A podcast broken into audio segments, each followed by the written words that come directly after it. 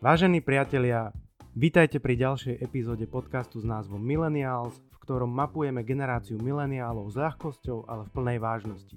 Moje meno je Denis alebo Frky. A ja som Kristýna alebo Kika a spolu sme Krky. Áno, je to trápne. Frk, nepozeraj sa tak na mňa, ale scenár si písal ty. Takže na budúceho píšem ja, ale poďme späť k podcastu.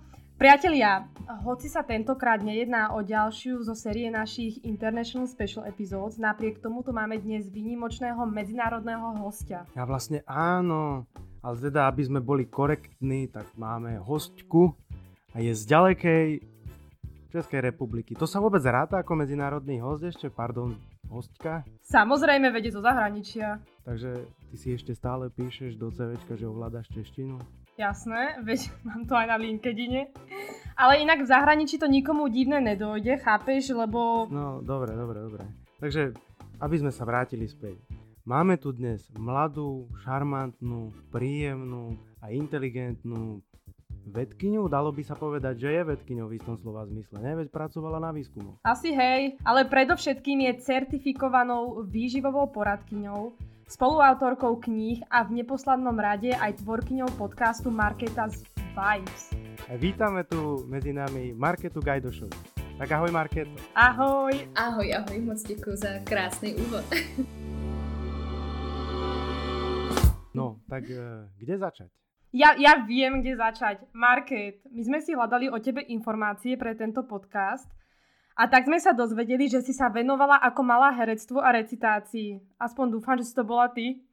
A my dokonca sme tiež z divadla a tu prítomný Frky bol ocenený na Medzinárodnom festivale Kremnické gagy Zlatým Gunárom. Zlatý Gunár. tak chcela by si nám približiť tvoju hereckú kariéru? Takto na začiatok. Uh, moje herecká kariéra vypadala asi tak, že Eh, jsem hledala, nebo možná spíš mý rodiče hledali eh, něco zajímavého, co by se hodilo, co by bylo přínosný a příhodný. A nějak, jak už to tak bývá, tak eh, to tak z toho společného zájmu skončilo u nějakého kompromisu a moje herecká kariéra skončila a začala asi tak u toho, co jste říkali.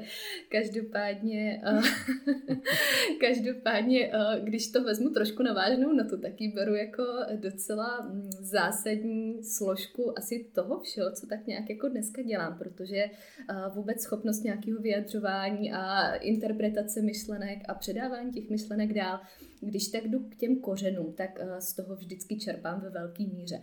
Takže eh, ono se to vlastně asi tak krásně prolíná s tím, o čem se budeme bavit ještě dneska dál. Inak to úplne súhlasím, ja si tiež myslím, že divadlo, lebo my sme z divadla Falangír, mi dalo takú, takú základnú bázu toho public speaking, presne sa postaviť pred ľudí, povedať niečo, dať nejakú myšlienku. Takže to s tebou naozaj súhlasím a sme radi, že aj ty to tak vnímaš.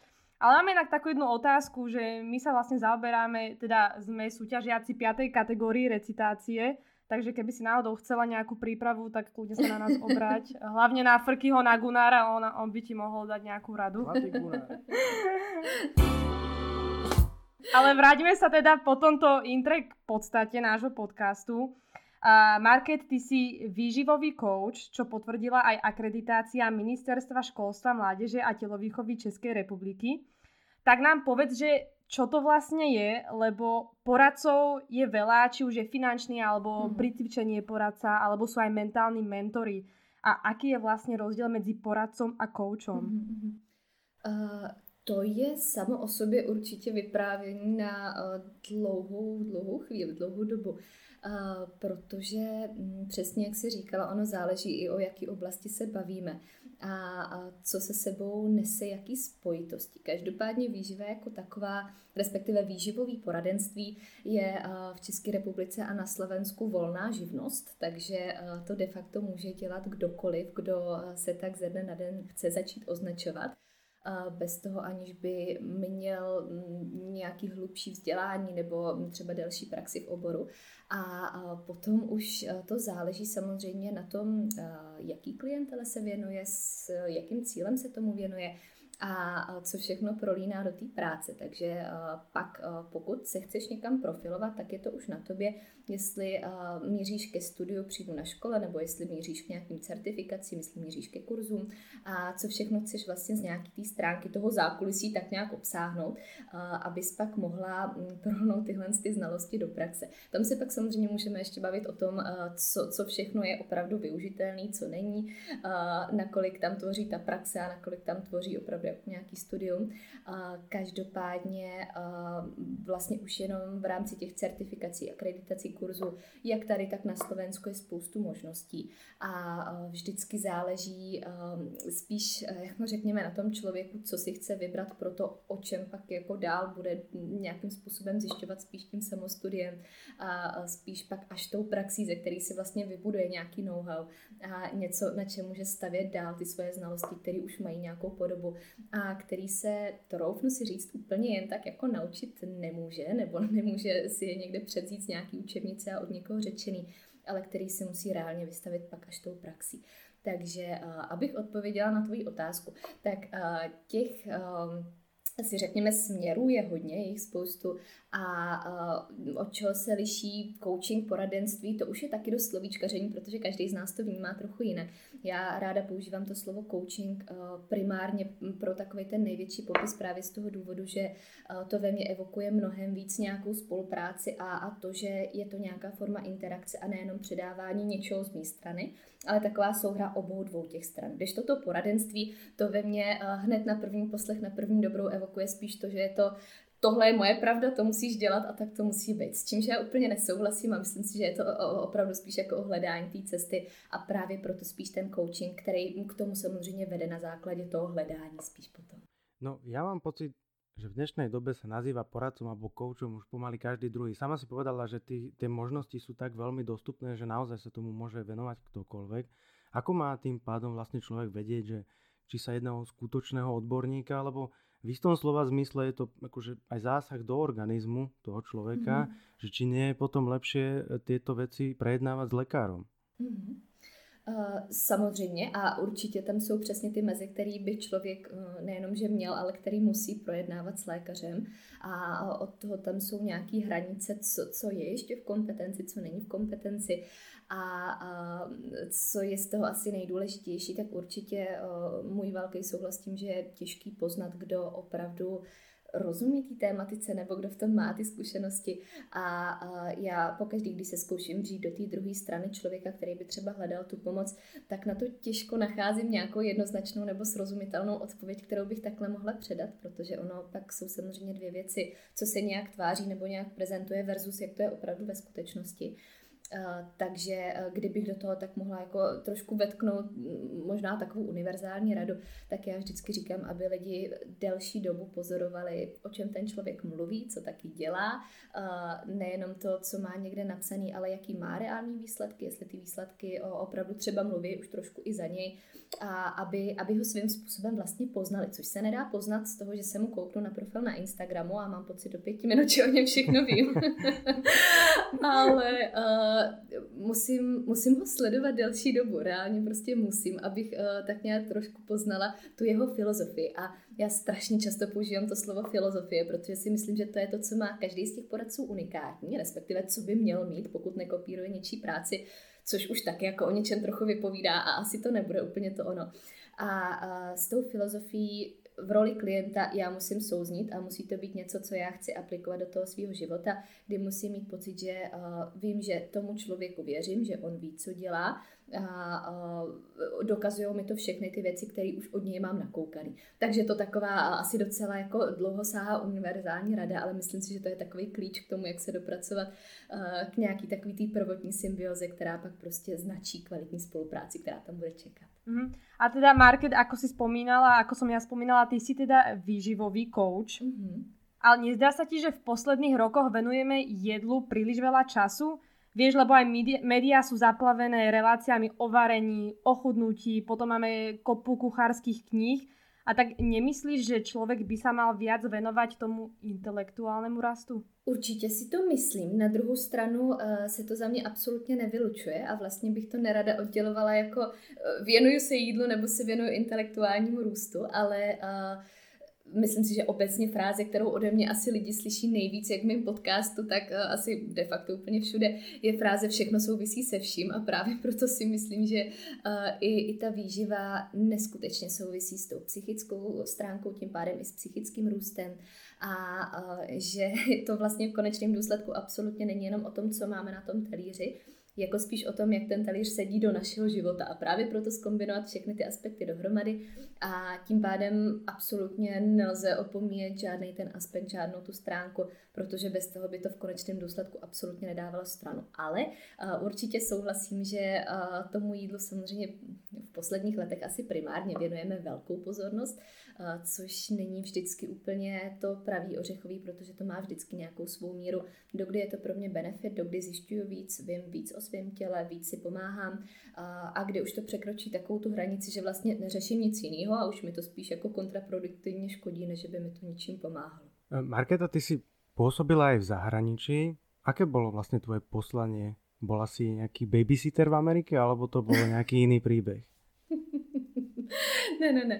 Uh, Uh, tak vlastně kde to začít? Já jsem, uh, já jsem žila nějakou dobu v Kalifornii, což uh, byl takový asi jako můj první vstup do Ameriky delší mimo nějaký dovolený, který uh, jako nebudu úplně počítat.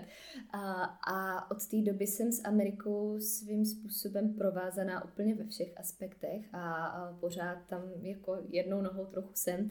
Teď uh, od konce tohohle roku už i jako vyloženě fyzicky opět na delší dobu a uh, tak nějak prostě ten život mi tam směřuje víceméně úplně ve všech rovinách.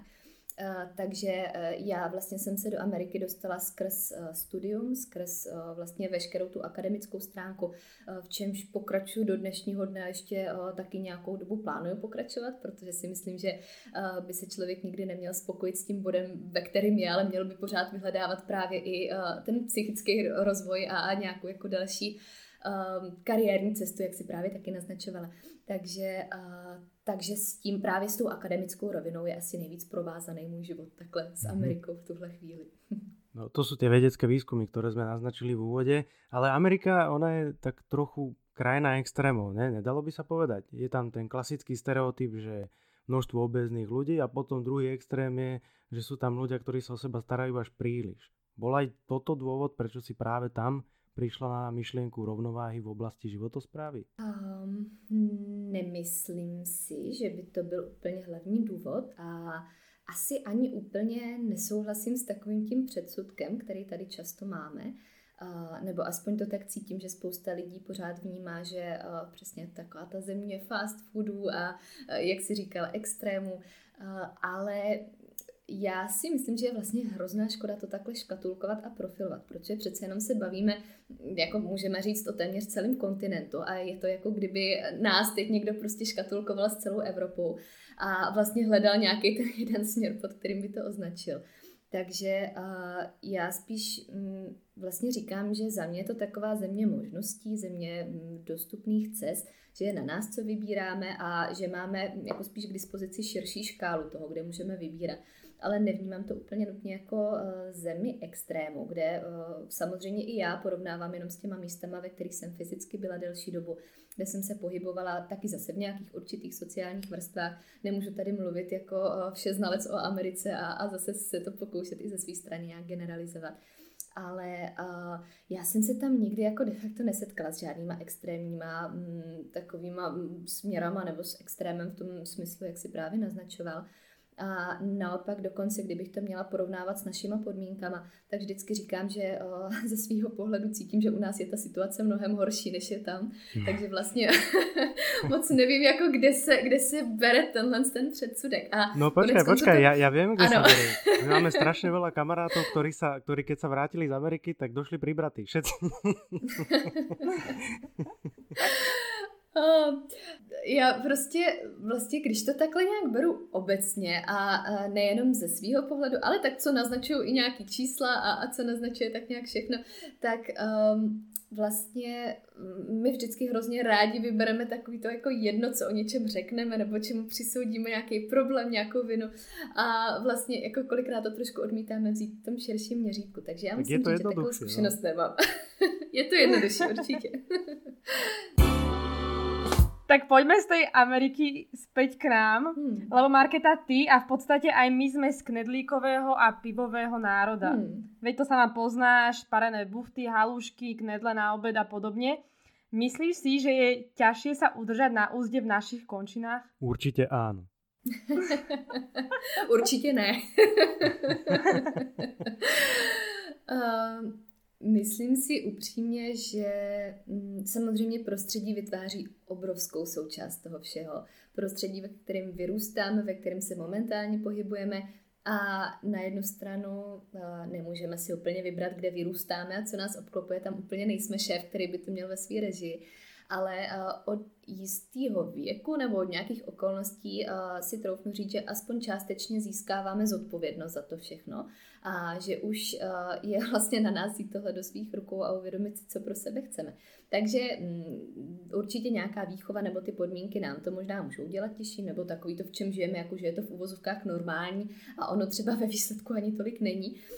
To třeba, kdybychom se bavili o, o konzumaci alkoholu v našich končinách a podobně. možná se k tomu taky dostaneme ještě. Ale je to o tom, aby si člověk uvědomil, co chce on sám pro sebe a co si může za ty podmínky teda vytvořit. A jakmile má tohle uvědomění, tak pak si myslím, že ho žádný prostředí nemůže odradit nebo mu stěžovat tu cestu, protože je to zase o tom, abychom poslouchali sami sebe. Mm-hmm. A už ako hovoríš o těch lokálních podmínkách, že kde vyrastáme, tak já jsem tak rozmýšlela, že že či nie sme geneticky prispôsobení na ten typ lokálnej stravy, keď na ne teoreticky, ako si hovorila, vyrastáme. Lebo veď sa aj hovorí napríklad, že Japonci sa dožijú dlhého veku vďaka ich lokálnej strave. Tak čo teda nám garantujú tie knedle a halušky? To si musím přiznat, že úplně nevím, na to jsou asi moje, moje dedukce moc krátký, co se nám to geneticky snaží naznačit. Ale uh, samozřejmě spíš tady jako zajímavý, mm, nějak tak si uvědomit, že to jako není o tom, že by to bylo špatně nebo že eh, by to absolutně nepřicházelo v úvahu, ale vzít si z toho to, co opravdu jako upřímně nám bude eh, sympatický, blízký, s čím souzníme po všech stránkách, nejenom eh, po stránce toho, co je super teď, ale co bude super i za 20, 30, 40 let a jak z toho budu profitovat pro svý zdraví, protože to já osobně beru jako věc číslo jedna úplně po všech stránkách a, a skloubit to s tím, co, co tak nějak jako racionálně víme, že bychom měli a neměli dělat, nebo co bychom třeba mohli i jako aktivně měnit v té svý životosprávě. Když jsme při těch lokálních věcech, uh, tebe sa nestalo, keď si jednou nohou stále v Amerike, že si si tam povedala, že ježiš, aby som si dala vysmažaný sír teraz? uh, asi jako nestalo, uh, protože protože uh, mám nějakou takovou tu svoji právě stravovací bázi nebo stravovací strukturu nějakým způsobem tak stabilizovanou, že Uh, vím, že pro spoustu lidí je to vlastně nepředstavitelný, nebo že si to ani moc představovat nechtějí, ale uh, že mě ty věci prostě nelákají. A není to o tom, že bych se tomu vyhýbala, nebo že bych si to cíleně odpírala, ale že, že prostě jako nechci. A to je takový ten rozdíl nemůžu versus nechci, který je v tomhle strašně důležitý za mě a o kterém taky často mluvím, protože um, myslím si, že spousta lidí mezi tím úplně nevnímá ten rozdíl a, a berou to o tom, že je to vlastně všechno nemůžu, protože mi to někdo zakazuje, nebo já si to zakazuju, ale ve výsledku je to, je to pořád to naše svobodné rozhodnutí. Inak toto by som sa mala asi od teba naučiť, lebo ja keď teda žijem v zahraničí a viem, že prídem napríklad o týždeň, tak už volám babke, že babka v sobotu Sviečková, v nedelu nehde Segedín. No mne to normálne, že niekedy aj chýba inak. Tak, taká tá typická slovenská. A inak to, k tomu ma napadá aj otázka, že veľa sa odporúča, že aby sa jedli potraviny z lokálneho zdroja, ale teraz sa nám zase odporúča, že aby sa napríklad jedlo avokádo alebo batáty, pretože majú dobré tuky a oleje a neviem čo všetko. Ale pred niekoľkými rokmi to nebolo možné, napríklad našim rodičom jesť avokádo alebo batáty. a nikomu nič nechýbalo, tak prečo sa teraz nám odporúča, že aby sme to mali jesť? Mm-hmm.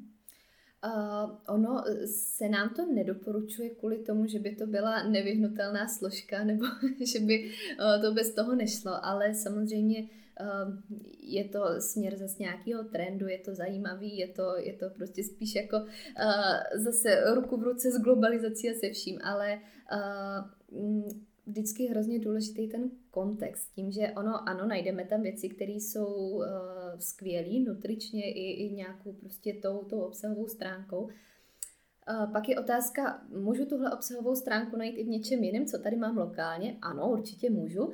Hm, chci to najít něčem jiným, nebo si chci dát to avokádo, pokud vím, že je v pořádku. Takže zase spoustu, jo, jo. Takže zase spoustu takových otázek, spíš jako co bychom uh, si měli s selským rozumem položit sami sobě. A já osobně uh, jsem zastánce toho, abychom si tohle nekomplikovali, protože máme komplikovaný životy tak jako tak. Uh, takže uh, tam, kde nemusíme, tak je škoda přinášet další. Uh, takže směřovat k té jednoduchosti, jak nějaký, jako, jak právě říkáme, opravdový jídlo, k tomu základu základu, protože to prostě všichni jako poznáme, co je kvalitní potravina, co už je ultra zpracovaný průmyslový výrobek. Každopádně tím nutně nemyslím, že musíme teď všichni konzumovat jenom lokální sezónní potraviny a prostě nedej bože fakt se vyhnout úplně i tomu avokádu, protože už je to od někud jinut. Ale spíš dát do popředí tu, tu kvalitu, tu nutriční stránku, to jestli jako konzumuju kvalitní potraviny a pak jestli si tam chci hodit něco exotického, super, nějaká svoboda, moje volba, pokud mi to udělá radost i, i tím, že třeba chuťově je to pro mě super, tak uh, proč ne, vůbec v tom nevidím problém osobně, pokud to zase netvoří nějaký jako uh, extremismus v tomhle směru. Uh, nevidím nic špatného na tom používat tyhle potraviny, kombinovat je. Já sama s nima pracuji, jim je, dávám je do jídelníčku, mám je v knížce, jsou u mě vidět pořád ale uh, rozhodně bych si to nikdy mm, neodvážila označit jako nutnost, jako to, že bychom bez toho avokáda prostě nemohli žít a nemohli tady fungovat. Ono, nie je to tak dávno, čo obleteli svet vedecké články o tom, že stredomorská dieta alebo stredomorský typ stravovania je zo všetkých najlepší. Ty to vidíš ako? Určitě je na tom něco, co si můžeme vytáhnout. A to říkám většinou ovšem i o věcech, které na první pohled nebo poslech nezní úplně smysluplně, nebo který můžou mít svých spoustu pro a proti protože na všem je vždycky nějaká část pravdy a zase naším úkolem je, abychom si tu pravdu svoji osobní se skládali dohromady. Ale středomorská dieta je za mě v podstatě uh, z nějakými osobní perspektivy smysluplná věc, protože se zakládá na, na těch kvalitních potravinách, na základních potravinách, na nespracovaných uh, věcech, které se tam vyskytují. Uh, preferuje v tomhle směru věci, které uh, nejsou nějakým jako novodobým výmyslem, ale které prostě fungují dlouhou dobu. Prioritizuje uh, přirozený zdroje bílkovin, hodně prioritizuje tuky, což je taky super, protože ten kvalitní zdroj tuku uh, taky dělá svoje v tom jídelníčku a jednoduše tak nějak vyzdvihuje tu myšlenku toho, abychom jedli kvalitně, což je tam strašně důležitý. Takže já s tím určitě z části souhlasím. Nikdy bych k tomu nedávala nálepku nejlepší nebo nějak takhle jako řadila eh, nějaké označení, protože obecně se snažím vyhýbat tomuhle škatulkování a vůbec jako eh, dávání samolepek nějakým trendům nebo směrům. Ale uh, myslím si, že tam je spousta věcí, které uh, pro běžného člověka, který se té výživě třeba ani nějak nevěnuje, nějak se o to nezajímá, ktorý pro něj můžou být při nejmenším inspiratívne. A keď si hovorila, že vyťahnuť sa dá zo všetkého niečo, ja mám kamaráta, ktorý hovorí, keď sme sa bavili napríklad o tých paraných buchtách, ktoré už tu boli spomenuté, že to je úplne najzbytočnejšie jedlo na svete. že sa nemá žiadne živiny.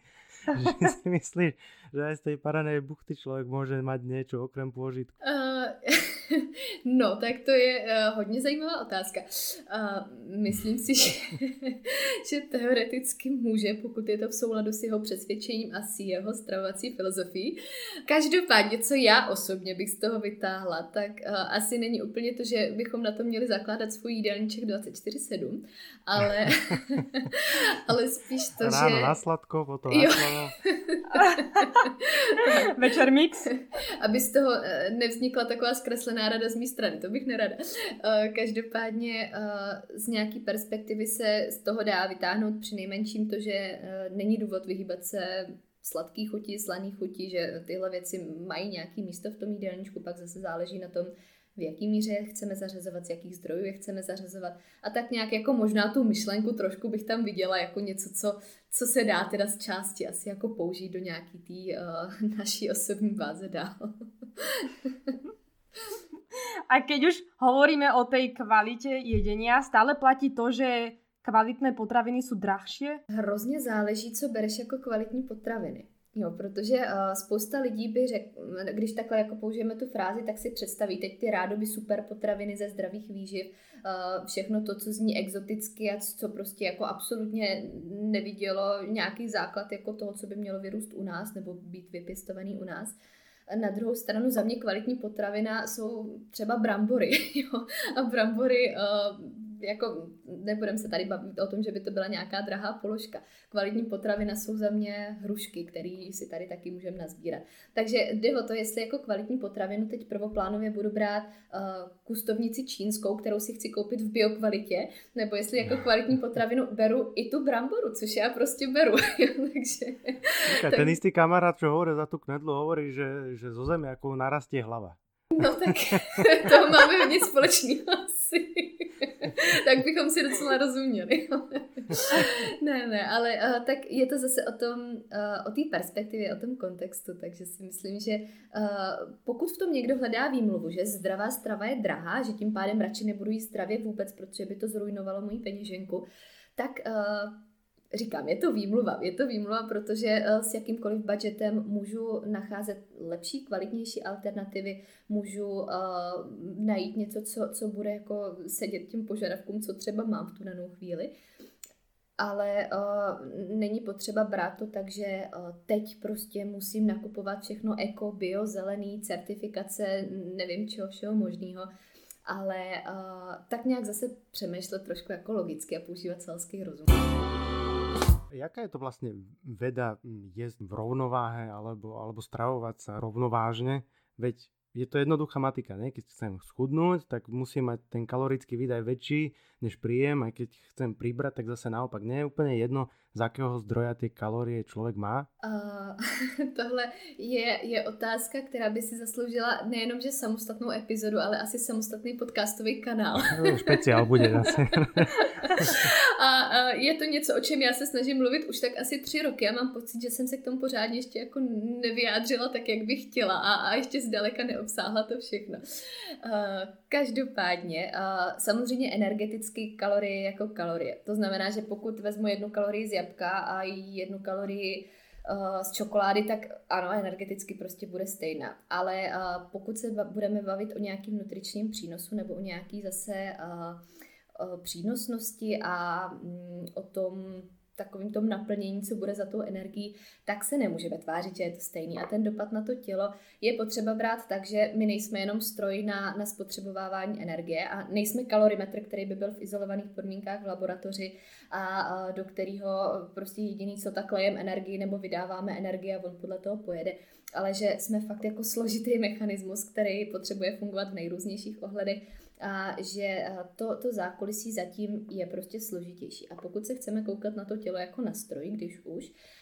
tak je potřeba brát v potaz to, že do toho stroje taky není úplně jedno, jako co nalejeme za to palivo, no, protože pokud do auta na benzín naleju diesel, tak jo, asi tam jako naplním nějakou nádrž, ale prostě nebude to fungovat a nepojede to tak dobře. Jo, možná chvíli pojede, to nevím, nemám s tím úplně zkušenost, díky bohu, ale je to, je to zase o tom, že vlastně i v tomhle směru, to je takový jako příklad, co ráda používám, protože taky to dost jasně signalizuje, že to asi nebude úplně optimální. No ono, je to zložité, ako hovoríš, lebo hovorí sa, že jedzte toto, jedzte hento, toto vám škodí, toto je zase super potravina, mlieko úplne zlé, vajcia a syry dodajú vám sily, denne aspoň jedno jablčko, čia semienka, goji semienka, lanové semienka, už ani neviem, aké semienka existujú. Buďte vegetariáni, buďme vegáni. E, kto sa v tom má pre Boha význať? To je taky moc hezká řečnická otázka. Pekne prky. Ďakujem veľmi pekne. Kdo se v tom má vyznat? Um, to, to se snažíme být my, kteří se v tom uh, máme vyznat a kteří máme hledat nějakou odpověď. Uh, každopádně Máš pravdu, že dneska není problém, že by lidi neměli ty informace, ale že jich mají až moc a pak uh, to vytváří prostě obrovský chaos a to, že se ty informace navzájem vyvracejí a že Markéta dneska řekne tohle a někdo jiný, kdo, kdo dělá to stejný, zítra řekne něco jiného, tak komu mám teď věřit? Uh, jo, a, a i samozřejmě na uh, poli toho výzkumu. Je to o tom, že i já můžu dneska celý den číst odbornou studii a zítra si najít jinou, která to absolutně vyvrátí a kde budu začínat od základu. Takže uh, je to taková jako nekončící cesta. Právě proto je strašně důležitý, jak pořád zmiňuji tady nonstop dokala, zachovat tam ten selský rozum a neřídit ten svůj život jenom podle toho, co říkají ostatní, co říkají studie, co funguje někomu jinému, ale řídit to podle toho, co funguje mně a co říká to moje tělo, co vyžaduje to moje tělo a kde já vím, že budu v souladu uh, s tím, co mi prostě dává smysl a kde jsem tak nějak jako schopná pozorovat ty reakce, protože to je, a teď vím, že trošku odbíhám od tématu, ale je to obrovský problém dnešní doby, kdy lidi prostě neznají vlastně to svoje tělo a nevnímají se. A teď, teď nevědí, jestli jako to čia semínko nebo to lněný semínko jim dělá dobře nebo nedělá dobře, takže vlastně skončí radši u toho, že budou poslouchat všechny možné zdroje a pak z toho vlastně nebudou ve výsledku o nic moudřejší, protože budou zase tam, kde začínali. No a jak počúvaš vlastne svoje telo, že, že jak to prebiehaš? Dáš si že lanové semienka za hrst a teraz sedíš a pozoruješ sa, že čo to s tebou robí? jak to prebieha? Alebo že by bolo super, keby ti telo povedalo, alebo nejak naznačilo, že chýbajú ti cukry, že aha, mám si dať hrúšku, alebo že nejak tak ti to dá naznačiť a že vieš, že musíš notifikáciu. Pozorní na mobil. No, my se tomu smějeme dneska, ale ono... Uh na takových věcech už se, už se moc hezky pracuje, nebo nevím, jestli můžu říct hezky, každopádně pracuje, takže uvidíme, kde budeme za pět let a, a jaký na to budeme mít všichni názor. Ale uh, jak poslouchat svoje tělo je za mě strašně těžká disciplína a je to něco, co uh, se snažím lidi učit víceméně s mnohem větší důležitostí, než to, abych jim předala do rukou kvalitní jídelníček, protože tohle je teprve to, o co tam jde, aby byli schopni uh, vlastně vytvářet kvalitní jídelníček nebo potažmo kvalitní stravovací režim, kvalitní souvislosti sami sobě. A uh, všechno to začíná od toho, aby se uh, v první fázi vrátili k tomu selskému rozumu, uh, bez čehož to prostě za mě vůbec nejde dál a aby byli schopní vnímat jak ty fyzické projevy svého těla, tak ty psychické, to po stránce, jak se cítím, jak na mě tohle dopadá, jakou mám energii, když změním tohle ve stravě versus když to neudělám vůbec, co, co vlastně všechno jiného ještě se mění, kromě toho, že se mění obsah mýho talíře. A vlastně jako umění dávat ty souvislosti dohromady. To tak nějak vede k tomu, že se naučím poslouchat to svoje tělo a že tím pádem pak uh, jsem pánem toho svého těla, protože můžu mít sebe lepšího poradce, můžu mít sebe lepší jídelníček, ale uh, dokud se nebudu poslouchat, tak je mi to vlastně k ničemu, protože cílem každého z nás by mělo být, abychom my sami sobě byli tím největším poradcem, který se z nás samozřejmě úplně nejlíp. No počkaj, já to zkusím, počkaj, počkaj, počkaj. Počuješ to? Moje telo vraví, daj si horálku. Čo s takýmto signálom od tela potom? A to jsme u dalšího hodně složitýho tématu, který vím, že se v podstatě se dostáváme i, i jako k rovině intuitivního stravování, taky dneska velký téma, versus nějakého řízeného nastavení toho stravovacího režimu, protože intuice je skvělá věc a je nám v životě nápomocná a měla by nám ideálně přesně jako řídit, co, co budeme jíst, co nebudeme jíst, v jakém množství to budeme jíst ale pokud nám jednoho dne intuice začne říkat, že eh, chce tu horálku desetkrát denně, eh, tak je pak na zvážení. Eh, každopádně je to, je to pak zase o tom nějak tak si uvědomit, jestli ta tvoje intuice v tuhle chvíli není už trošku ovlivněná nějakým předchozím stravovacím režimem, nějakýma návykama, nebo právě tím prostředím, který třeba ho mohlo trošku ovlivnit. Ano, je to Aha. pravda. On za to nemůže keď si zoberieme príklad takéhoto frkio, ktorému telo povie 10 krát do dňa, že daj si horálku, tak pomohlo by mu tvoja služba, ktorú tuším tiež ponúkaš v rámci tvojich služieb, ktoré je odporúčanie na základe analýzy DNA? že čo by vlastne mal naozaj jesť, že mu vyjde Vidím mu nejaký keby mi vyšlo z DNA, list. že musí jesť 10 krát horálku. Prostě. Já bych tě strašně nerada zklamala, ale eh, obávám se, že by to z DNA analýzy nevyšlo. Nikdy bychom se snažili, jak bychom chtěli. Každopádně uh, DNA analýza je, je asi to poslední, co bych doporučovala někomu řešit, čímž vím, že si možná teď tady jako trošku odporuju v rámci toho, že bych samozřejmě měla doporučit úplně všechno a mít pokrytý úplně všechno. Každopádně je to za mě až poslední krok k prohloubení už fungujících základů a je to, je to věc, která jako nespasí nic za nás, to, že známe nějaký predispozice, je skvělá věc a můžeme s tím pracovat, ale nejdřív musíme umět pracovat s tím základem. A je to úplně stejný, jako kdybych řešila, jestli si teď tady do jogurtu dám uh, přesně to chia semínko nebo lněný semínko a přitom ani nevím, kolik toho jim v celém dní, jestli vůbec jako jim správně, jestli jim dostatečně. Což prostě zase další taková schopnost uh, nás v dnešní době, že řešíme maličkosti a nemáme vůbec vyřešený základy. Takže uh, DNA analýza uh, určitě by ti poskytla zajímavé informace, někam by tě nasměrovala. Uh, každopádně by, by vlastně neudělala takovou tu nejtěžší část práce za nikoho. Takže je to spíš až pak takový ten posun, ještě nějaký upgrade jako toho všeho, co se dá ještě nasměrovat. A jak, jak, jak to vyzerá vlastně ten výsledok, keď ti to přijde z toho DNA, že ukáže ti tam, že mal by si sa sústrediť viac na strukoviny, alebo na orechy, alebo na nieč... Jak to vyzerá? Mm-hmm. Čo si z toho člověk vlastně může odčítať? Mhm, záleží samozřejmě jaká, ono je taky spoustu typů a, a spoustu takových, řekněme, klíčů, který se tam může snažit zjistit.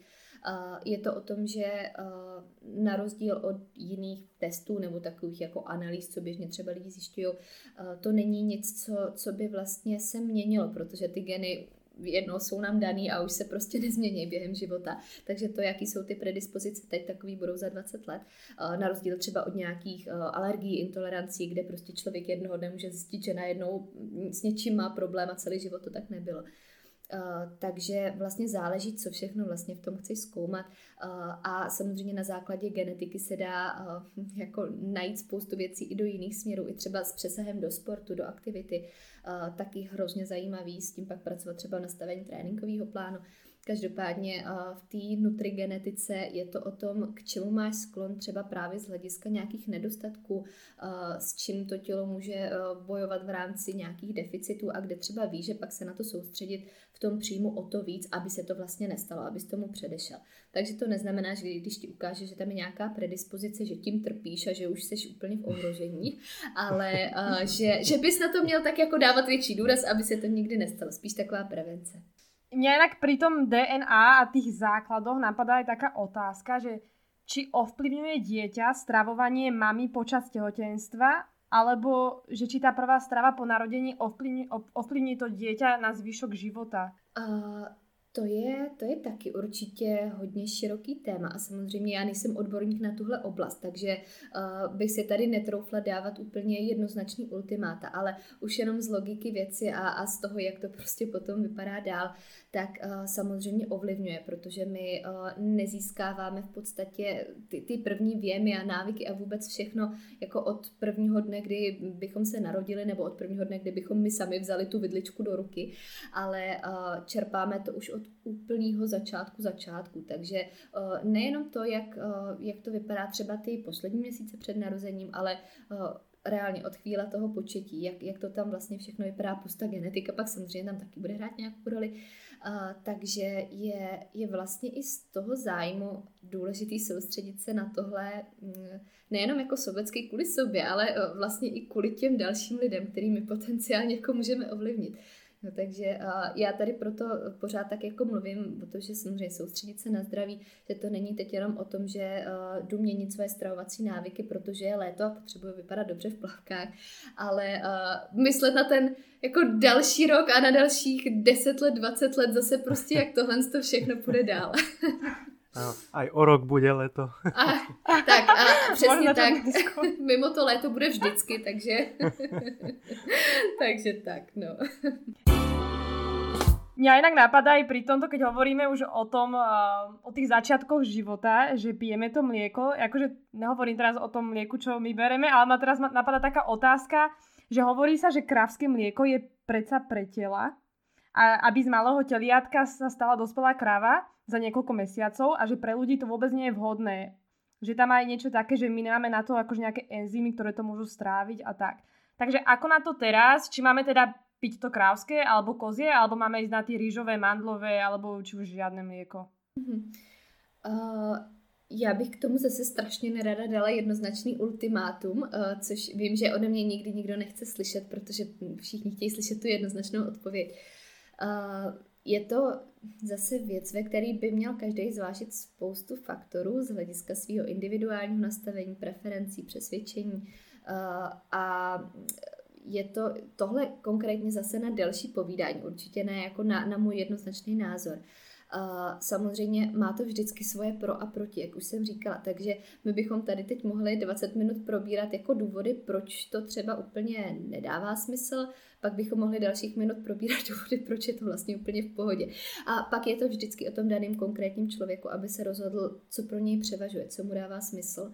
A, a právě kvůli tomu, jak ode mě e, vlastně lidi třeba i znají v žádném proudu mít tvorby, jako nikdy neslyšej nepijte mlíko nebo pijte mlíko nebo nic jiného v podobném, v podobném scénáři, jako třeba u jiný potraviny protože je to vždycky o tom kontextu. A já jsem takový jako zastánce toho, abychom ten kontext pořád podporovali. Takže bych byla teď sama proti sobě, kdybych uh, si na tohle jako položila do veřejného prostoru jednoznačnou odpověď.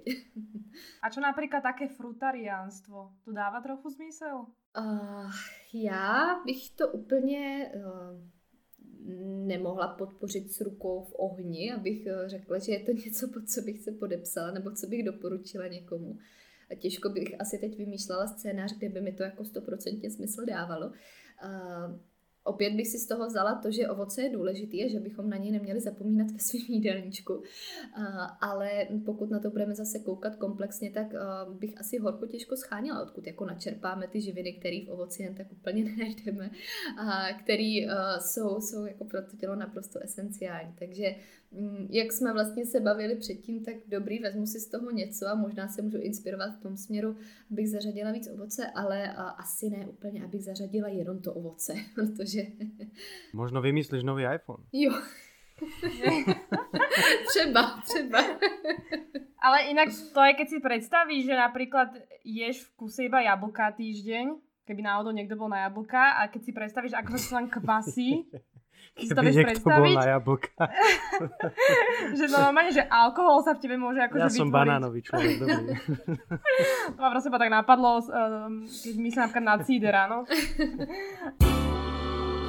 Poďme na túto otázku. Mňa toto naozaj veľmi zaujalo v tvojom článku. Ty si napísala alebo hovorila, nejeme potraviny, ale produkty. Mm-hmm. A neexistuje predsa nejaká organizácia, ktorá garantuje jednak bezpečnosť produktov, ale aj to, že ich označujeme jako jedlo. Když to vezmeme úplně od základu, tak potravina jsou zase ty věci, které jako moc vlastně nepotřebují svůj popis nebo nějaký složení, když se tady vrátíme k našim diskutovaným jabkům a banánům, tak eh, když, když půjdu do obchodu, tak eh, to jabko prostě nemá svoji etiketu a nemá na sobě napsaný list, list ingrediencí, kde bych musela číst 10 řádků, co vlastně obsahuje, ale je to prostě jabko.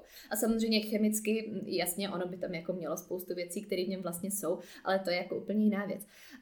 Kdežto, když si půjdu koupit jablečné sušenky, které se tváří nějak super zdravě, ale pak otočím to balení, který už jako jasně bude nějak zabalený, to je taky jedna věc. Otočím to balení, kouknu na tu etiketu a teď tam uvidím těch deset řádků nějakých jako pofidérních ingrediencí. Vlastně zjistím, že tam žádný jabka ani pořádně nejsou, že tam je jenom nějaký jablečný prášek nebo jablečný extrakt tak uh, už to vlastně signalizuje, že to je jako složený ze spousty věcí a že už to muselo projít logicky nějakou cestou, nějakou cestou zpracování, která to všechno dala dohromady, aby z toho vznikl tenhle produkt. Takže eh, vlastně mm, značí to to, že zatím stojí už nějaká průmyslová úprava a pak zase se můžeme bavit o tom, jak moc velký level té úpravy tam byl, protože třeba i ovesní vločky jsou zpracované, že jo? to taky jako nenajdeme jen tak na tom poli, ale pořád je to, je to ta jedna ingredience, je to nějaká jako logická úprava toho, co, co vlastně se s tím jako očekává. Takže to, že vlastně dneska kupujeme už jako spíš ty produkty a že ve jménu toho, abychom si ušetřili práci a získali víc času, že jdeme a, a nekupujeme ty základní složky, ze kterých to jídlo uděláme, ale kupujeme už spíš takový ty polotovary nebo ty hotovky a právě tyhle věci, které samozřejmě jsou jako super rychlý, ale už ne tak super nutriční, uh, tak je, to, je to za mě asi to, v čem jsem v tom článku narážela, že to vytváří jako zásadní problém v tom, že vlastně po té nutriční stránce, že tam pak to tělo trošku trpí, když, když na to takhle jako přistoupíme ve velkým. Dobre, čiže pre teba to ozajstné jedlo je to, které je jako keby, že najmenej priemyselně zpracované, by sme to mohli mm-hmm. povedať. Jo, jo, určitě. Jsou to uh, základní potraviny a jídla, které se skládají ze základních potravin nebo právě uh, minimálně průmyslově zpracované potraviny, jako jsou třeba ty ovesné vločky, co jsem tak nějak naznačovala. Existuje jinak aj veľa mýtov o konkrétnych potravinách. Myslíš, že niektorými potravinami sa dá cílene s niečím pomôcť? Napríklad od malička nám hovoria, že mrkva v kombinácii s tukmi môže pomôcť pri zlom zraku. Uh, určitě, uh, já to říkám pořád, jídlo má neskutečnou sílu, takže jídlo dokáže pomoct uh, snad asi úplně se vším, když to vezmeme. Ale uh, není to o tom, že by byla zázračná ta potravina. Je to o tom, že ta potravina bude mít uh, nějaký složení, bude obsahovat nějaký živiny nebo nějaké látky, které tam třeba budou jako koncentrovanější nebo budou uh, ve větším množství právě tam a že, že z toho budeme profitovat právě v nějakém směru. Ale není to o tom, že by nás spasila jako jedna konkrétní věc, který se to připíše. Takže spíš zase na to kouknout jako trošku logicky, racionálně a, a určitě respektovat to, že některé potraviny mají něčeho víc, některé toho mají míň a teď je otázka, co já potřebuju nebo co chci třeba trošku prioritizovat v té stravě, protože vím, že mi to nějak pomůže. Ty si v tom istom článku, čo spomínala Kika, písala aj, že my netrpíme hladom, ale naše organizmy jsou podvýživené. Mm-hmm. Co si mám vlastně pod tím představit? Mm-hmm. Určitě jsem tím, nebo dedukuji, že jsem tam asi narážela na to, že uh, v dnešní době spousta lidí, kteří třeba řeší uh, nadváhu nebo obezitu, kteří uh, se vlastně soustředí na ten cíl nějaké redukce. Že samozřejmě vidina je uh, jim, jim hodně a musí míst mý. Samozřejmě energetická bilance zase tady bude mít taky nějaký slovo. Na druhou stranu, pokud vlastně my stavíme na těch průmyslově zpracovaných potravinách, tak získáváme hodně energie, to je, to je pravda, stopro, ale zároveň možná nezískáváme ty živiny, protože energie a to, že je něco energeticky náročný, neznamená, že je to živinově nutričně plný, že to bude nabitý těma vitamínama, minerálama, uh, enzymem a všechno to, co, co vlastně my tam jako potřebujeme, uh, aby to tělo bylo vyživený opravdu jako po té po prvotní stránce, což už není jenom o energii, ale je to i o tom obsahu, který uh, jako nezískáme jen tak z ničeho nic. Takže když si právě zmiňoval to, že kalorie je jako kalorie, tak tam jsem říkala jasně, že je to pravda, ale uh, je to o tom, že eh, ne ze všeho získáme přesně tenhle nutriční základ, který je tam potřeba. Takže tím jsem tam pravděpodobně narážela na to, že vlastně de facto můžeme říct, že pak ty organismy jsou podvyživený, i, i kdyby tam prostě byla ta nadváha nebo uh, něco, kde se to tak na první pohled nemusí zdát. Jasné. No, uh, nestačí tým pádom, keď si hovorila o tej energetickej bilanci, nestačí len, že jesť správne potraviny? To taky úplně nemusí stačit, samozřejmě. uh, samozřejmě je to, uh, je to ideál, mělo by to tak být. Na druhou stranu, uh, pokud jím od rána do večera jenom uh, jabka a okurky, tak asi by se dalo říct, že jim zdraví potraviny, uh, ale energeticky se nedostanu tam, kde potřebuju být pro nějaké své fungování, nedostanu se na, na úroveň toho, kde uh, bych měla mít aspoň nějakou jako vyváženou rovnováhu uh, a zároveň uh, samozřejmě tam budou chybět další věci. Takže uh, vlastně úplně to, to nejlepší, co můžeme pohlídat nebo na co můžeme dávat důraz, je soustředit se právě na jako sladění těchto dvou rovin, aby to bylo kvalitativně v pořádku, to znamená jim uh, opravdový jídlo, jim základní potraviny vybírám kvalitně, zároveň mám jistotu, že jim dostatečně po energetické stránce, že to uh, ne, nepodceňuju, že to nenadhodnocuju, že eh, je to opravdu odpovídající tomu, co potřebuju. A když zkombinuju tyhle dva prvky a ani jednomu nedávám větší důležitost, oba jsou opravdu jako rovnocený, tak mám vlastně to všechno, co potřebuju k nějakému jako prvnímu vstupu k zajištění toho, že opravdu to tělo má všechno, co, co si žádá pro svoje kvalitní fungování dál. No len akože rozmýšľam nad tým, lebo tým, že aj sama hovorí, že ne na všetko sa dá jednoznačne odpovedať, je to dosť akože nepohodlné, opravne. A že keď sa pozeráš na to jedlo, tak si akože človek musí hneď predstaviť tú výživovú tabulku, a, lebo však potom si to človek ani nevie poriadne vychutnať podľa mňa, že ja si neviem predstaviť, že si budem ráno robiť praženicu a budem si tam dávať ingrediencie a budem hovoriť, mm, tak toto má toľko kalórií, toto má takúto energiu. No, tieto semienka dneska vynechám. to už je moc. Určitě, určitě ne, to bych nerada, aby z toho vyznělo. Spíš jde o nějakou Mm, asi řekněme základní znalost ty výživy, což si myslím, že eh, spousta lidí dneska nemá eh, ve smyslu, že eh, nevědí, v čem najdou ty bílkoviny, nevědí, co jsou vlastně sacharidy, kromě toho, že je to určitě v rejži a tím pádem rejže je špatná když tady teď samozřejmě zase zveličuju, a že mm, pokud získáme to základní povědomí o tom, jak to vlastně vypadá se základama výživy, co kde najdeme, jaký tam jsou ty zákonitosti, tak nepotřebujeme zkoumat a analyzovat věci do detailu a není to ani cílem. A já uh, jsem asi poslední člověk, který by někomu doporučil, aby si jako začal počítat kalorie a všechno analyzovat. Naopak se snažím od těch mm, čísel jako odvracet, aby lidi vnímali zase spíš to, co jako reálně to tělo říká.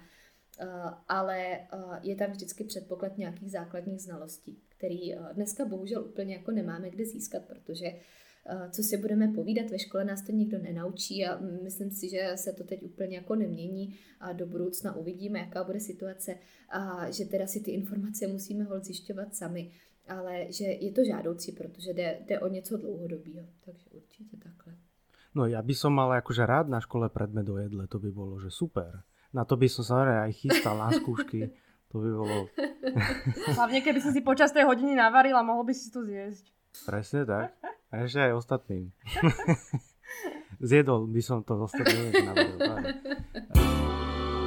Si si spomenula e, v prvej časti aj nejaké prepojenie medzi jedlom a emocionálnym stavom mm. človeka. Že vážne môže napríklad taká brokolica ovplyvniť to, či budem zajtra šťastnejší a naopak čokoláda to, že se akurát tak naštve? Uh, pro kolice to neovlivní úplně.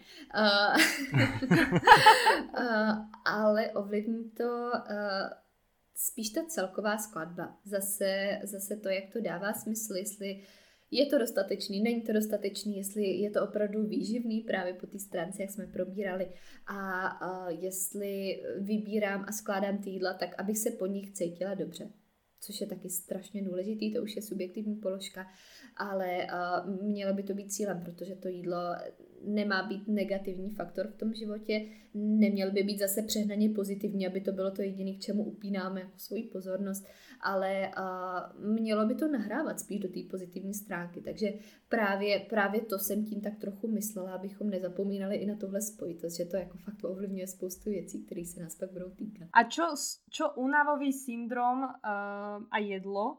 Uh, myslíš, že súvisí s predaním alebo so skladbou potravín tento syndrom? Lebo podľa mňa všetci sa vieme akože s tým stotožniť, že niekedy sa tak prejeme, že si musíme ísť normálne na hodinu lahnúť, aby sme to tak trochu predýchali. Mm-hmm. Uh, jasně, on uh, unavový syndrom sám o sobě je, je něco trochu jiného, takže do toho bych asi úplně nezabíhala, protože tam bychom se dostali úplně vlastně jako do, do jiné roviny nějaký diagnozy. Ale uh, ta únava po jídle jako taková, uh, to, to je asi jako to základní téma, který tady je teď na místě. Uh, zase je to o tom vlastně kouknout se na to jako na celé, kdy v momentě, kdy vlastně chci nějakým způsobem fungovat a vím, že tam mám v tom dní věci, pro které prostě musím být jako efektivní a chci být efektivní, tak je v mém zájmu skládat to jídlo tak, aby mě nějak nezatěžovalo, aby mi jako pomohlo k té efektivitě, ne aby mi ji odebíralo.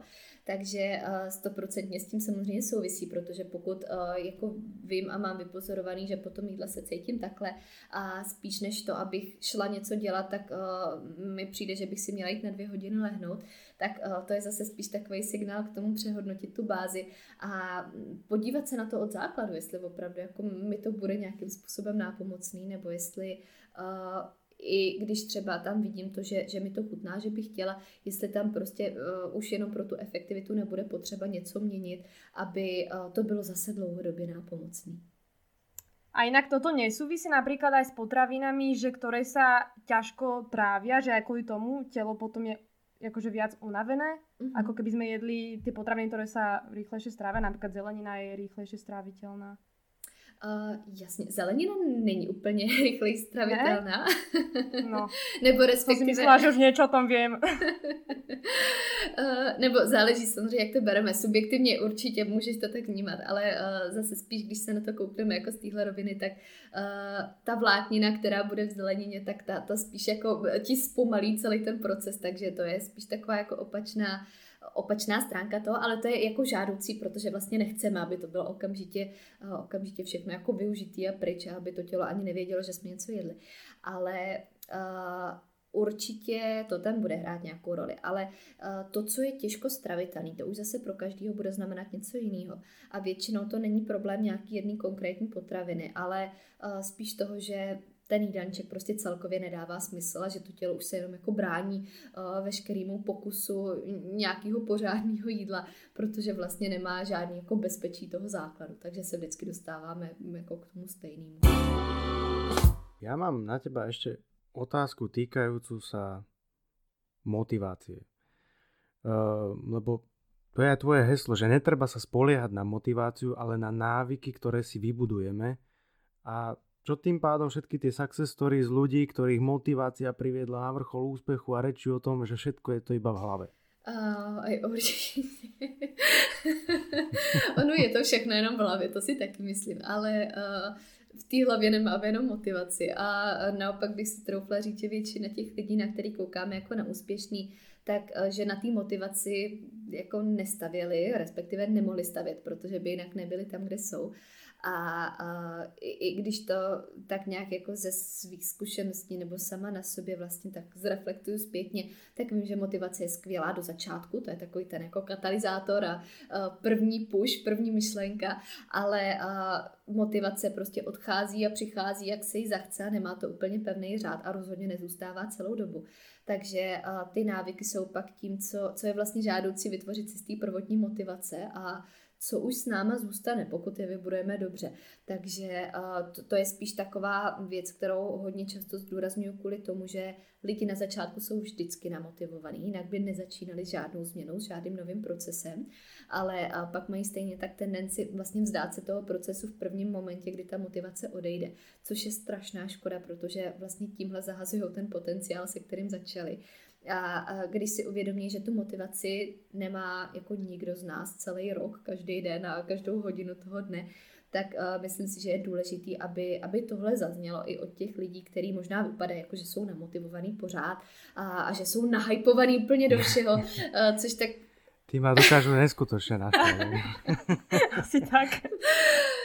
Takže, uh, takže tak, aby to prostě jako zaznělo nahlas, myslím si, že je důležité jako zopakovat vždycky tuhle myšlenku, protože pak uh, jako na sociálních sítích spoustu věcí, co vidíme, nutný vždycky myslet na to, že uh, i, i my jako všichni budeme uh, dávat ven to co, to, co se povedlo, to, co je super, to, když se cítíme dobře, ale uh, nebudeme úplně jako mít ultra důvod sdílet tam i třeba tu opačnou stránku. Takže právě proto jako tyhle věci i taky často říkám nahlas, protože si myslím, že to tam má taky velkou souvislost s tím vším. Keď už jsme teda spomenuli tu motiváciu, vedela by si nám možno na záver ještě dať nějaké tipy alebo odporúčania na veci, které právě teba motivují? Prípadně si myslíš, že by mohly být pre našich poslucháčov zaujímavé a inšpiratívne? Mm-hmm.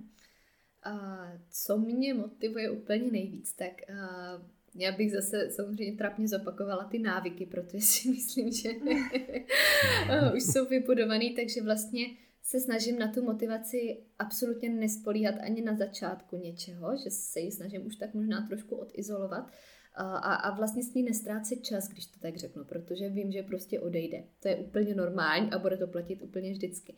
A každopádně, co, co jako tak krátkodobá motivace nebo nějaká taková vidina a vize, je spíš zase uvědomění si přesně toho, toho výsledku, toho konečného cíle, toho, kam my vlastně směřujeme. A tak nějak občas ve věcech začínat od konce, ve smyslu toho, že víme, co chceme a proč to chceme.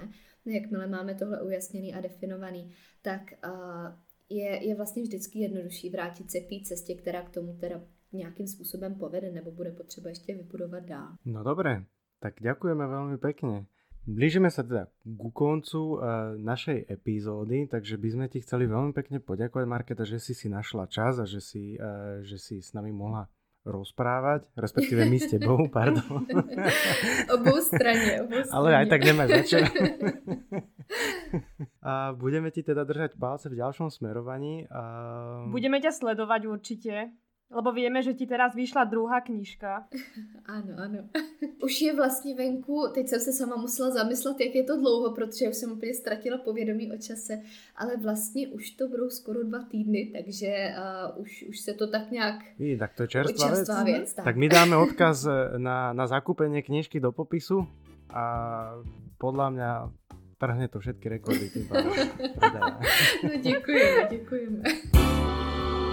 Tak eh, vážení poslucháči, toto bola 11. a dúfame, že nie aj posledná epizóda podcastu Millennials. Všetky epizódy môžete nájsť na všetkých možných platformách ako je Podbean, Apple Podcast, Google Podcast alebo Spotify. Nájsť nás môžete aj na YouTube.